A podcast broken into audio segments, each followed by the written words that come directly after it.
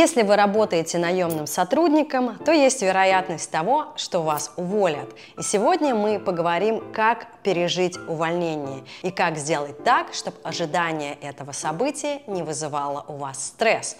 С вами Анна Наумова и вы на канале Продкаст, где мы обсуждаем продукт менеджмент, карьеру в IT и переезд в США. Наверное, многие из вас уже слышали, что я тоже попала под сокращение в США. И да, меня уволили.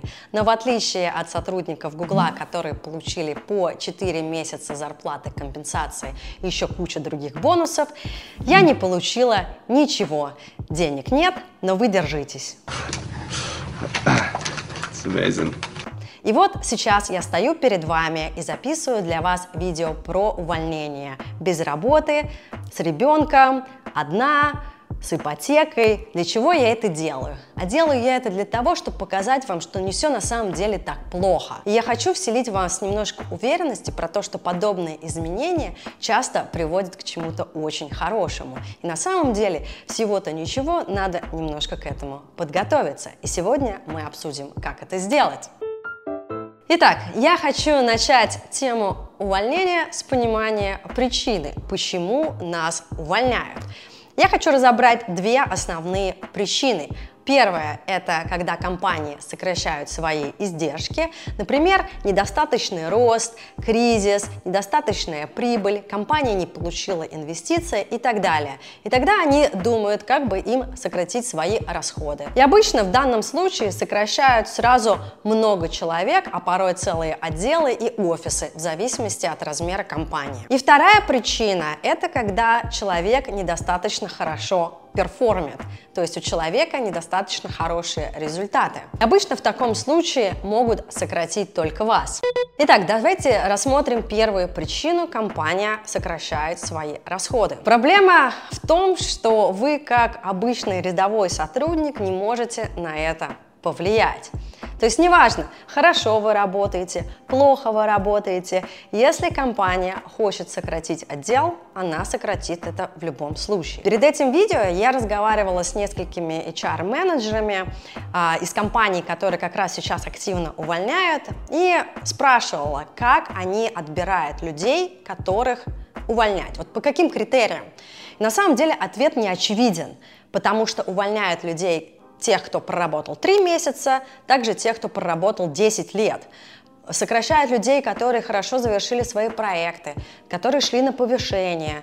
Увольняли людей с разными профессиями, даже редких инженеров. Поэтому, если у вас есть тревожность, что вас сократят, поймите, что повлиять на это вы не сможете, если вы не фаундер этой компании, не топ-менеджер и не кто-то, кто принимает конкретно это решение.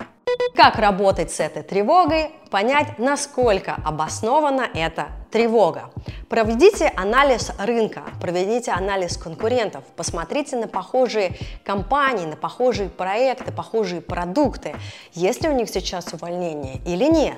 Проведите анализ своего конкретно продукта, своей компании. Посмотрите, как изменилась прибыль, растет она или нет. Посмотрите, как изменилась стоимость акций. Посмотрите, как растут пользователи, клиенты. Сделайте анализ. Возможно ли ваша компания да, сейчас тоже находится в не очень хорошем положении, а может быть на самом деле все по-другому. Также поговорите со своим боссом, поговорите с HR-менеджером, поговорите со своими коллегами и поделитесь вашей тревогой. И послушайте, что они вам на это скажут. Но поймите, что на то, что вам скажет ваш босс, вы не можете влиять. Поэтому доверяй, но проверяй. Допустим, вы поняли, что ваша тревога не беспочвенна и что да, вполне вероятно, в вашей компании пройдут увольнения. Что делать? Делать то, на что мы можем влиять. Первое – это откладывать деньги. Хорошей подушкой безопасности являются деньги на 6 месяцев жизни на таком же уровне, как вы живете сейчас. Итак, дальше мы начинаем думать, как мы можем срезать наши расходы.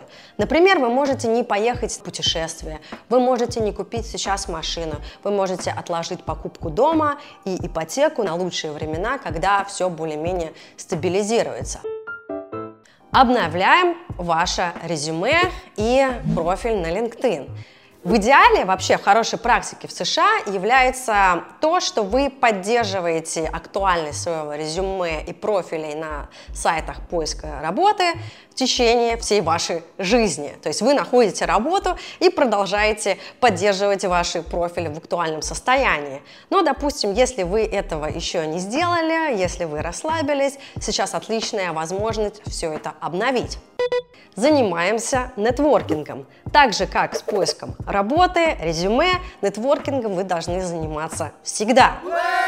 Но я понимаю, что разные бывают причины, нету времени, нету желания, нету энергии, родился ребенок, там и так далее, куча разных проблем, да, и мы забиваем на нетворкинг. Если вы не занимались своим нетворкингом последний год, вперед на LinkedIn, э, ищите свежие контакты полезные, которые потенциально могут быть полезны в вашей будущей работе, а также поддерживайте отношения со старыми контактами.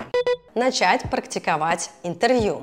Прохождение собеседований – это отдельный скилл. И если вы давно этим не занимались, скорее всего, вы стали немножко косноязычным и не очень убедительным. Поэтому что вам сейчас надо – это начать практиковать. То есть идите, делайте мок-интервью тренировочные, тренируйтесь с друзьями, либо выходите на настоящее интервью и практикуйтесь там. И последнее. Продумайте самый худший вариант. Что может быть, если вдруг вы не найдете работу?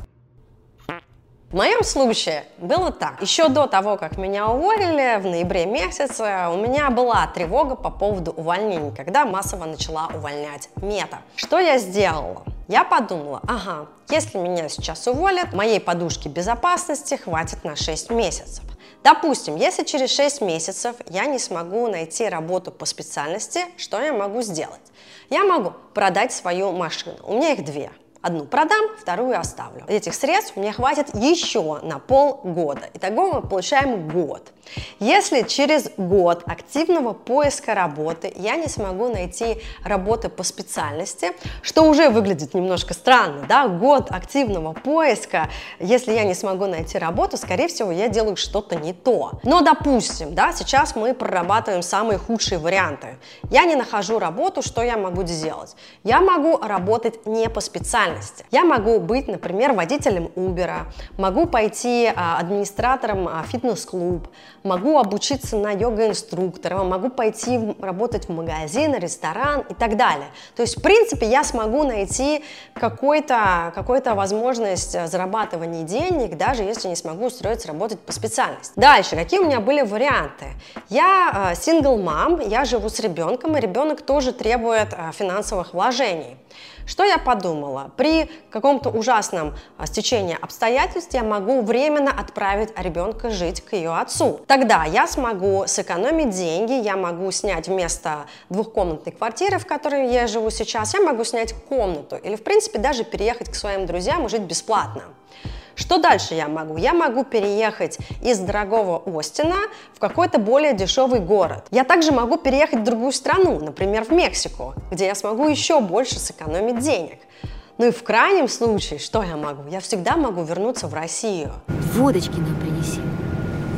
То есть, что вам нужно сделать? Вам нужно составить план и проработать шаги, что вы будете делать, если наступит жопа. И тогда вы снимете с себя вот этот вот ореол неопределенности, связанный с увольнением, и тогда само это событие не вызовет у вас такого огромного стресса. Давайте сейчас рассмотрим вторую причину, по которой увольняют, это недостаточная продуктивность сотрудника. Но здесь я бы тоже включила критическое мышление и подумала, продуктивность недостаточная по каким критериям? Были ли эти критерии прописаны в договоре? Было ли у вас performance review? Получали ли вы какой-то официальный, формальный, письменный фидбэк по поводу ваших достижений? Это что? за туалет стоит. Ну, допустим, допустим, у вас все это было, да, хороший сценарий, и вы действительно понимаете, что вы не справляетесь с этой ролью, эта роль не для вас. Тогда я советую вам подойти к вашему боссу или HR-менеджеру и поговорить, возможно, есть какая-то другая роль для вас. Если э, такой возможности нет, я рекомендую уходить с честью, собрав хорошие референсы и контакты с тех людей, с которыми вы работали и общались, потому что, вероятно, в будущем вы еще сможете с ними поработать. Если же правила, писанные вилами по воде, и вы не понимаете, почему вас хотят уволить, у вас не было performance review, у вас критерии не были прописаны, и вообще все это очень неопределенно, скорее всего, у вас какая-то очень токсичная обстановка в команде, вероятно, вас не любят ваш босс или ваши коллеги, либо что-то еще произошло, почему вас не хотят держать вот в этом проекте. Тогда, опять же таки, я советую вам поговорить с вашим боссом, если у вас с боссом хорошие отношения, либо с кем-то еще, с HR-менеджером, объяснить ему ситуацию и попросить перевести вас на другой проект. Если этого э, сделать невозможно, у вас есть, на самом деле, немного вариантов. Да? Я вижу два. Первое – это сидеть до последнего и ждать, пока вас уволят. Скорее всего, по статье вас уволить не смогут, так как нет никаких критериев. Скорее всего, вас попросят подписать по собственному желанию. При этом, скорее всего, вам выплатят какой-то бонус. Что, в принципе, не очень плохой вариант. Вы параллельно можете как раз строить фундамент, от которого мы говорили чуть ранее, искать себе работу и параллельно досиживать на этой работе, и в итоге вы получите какой-то бонус. Это первый вариант. Второй вариант – вы просто берете и сами уходите, потому что я тоже понимаю, что здоровому человеку жить в такой нездоровой обстановке э, долгое время просто психологически тяжело. И наша психика это самое, наверное, дорогое, что у нас есть. Если мы э, сойдем с ума, то мы вряд ли будем продуктивными на каком-то другом месте. Поэтому смотрите по себе, насколько вы готовы оставаться на такой работе, где вас не любят. Если нет, строим фундамент, уходим и ищем лучшую работу. И напоследок я хочу сказать, что конец старого – это всегда начало чего-то нового. И, возможно, это новая работа и вот это изменение даст вам какие-то новые перспективы в вашей жизни и, может быть, как-то даже кардинально изменит вашу жизнь. Для меня это второе увольнение. Я очень люблю рассказывать истории про свое первое увольнение. Случилось это в 2019 году. Я работала тогда в крипто-стартапе. И когда мне позвонил мой босс, а, я была в России на новогодних праздниках. И за месяц до этого я развелась со своим бывшим мужем. Получается, что январь месяц 2019 года я лечу из Москвы в Сан-Франциско, без работы, с маленьким ребенком на руках. И тогда, конечно, у меня очень много было каких-то странных мыслей. Но я искала работу очень активно, и через три месяца активного поиска я получаю офер. И после этого оффера я и Кира Кузьменко пишем статью на vc.ru про то, как же жестко искать работу в США, если ты не программист. Эта статья стала началом той активности, которую я делаю сейчас. Я начала рассказывать про поиск работы и про переезд в США, что привело к тому, что год назад я запустила этот канал. Нет худа без добра. Everything has a purpose. Todo tiene un propósito. В каждом языке есть подобное выражение. Поэтому, если вас уволили, не расстраивайтесь. Отдохните, выдохните, наберите сил и вперед к новым совершениям. Совсем скоро я хочу провести эфир про то, как искать работу в кризис. Поэтому, если вы не хотите пропустить это видео, пожалуйста, подписывайтесь на канал. Если вы хотите работать в США и вы чувствуете, что вы застряли, приходите ко мне на консультации, и я вас раскачаю. Дайте мне ваши денежки. Money, money, money, из карманы. Всем спасибо, с вами была Анна Наумова, всем пока!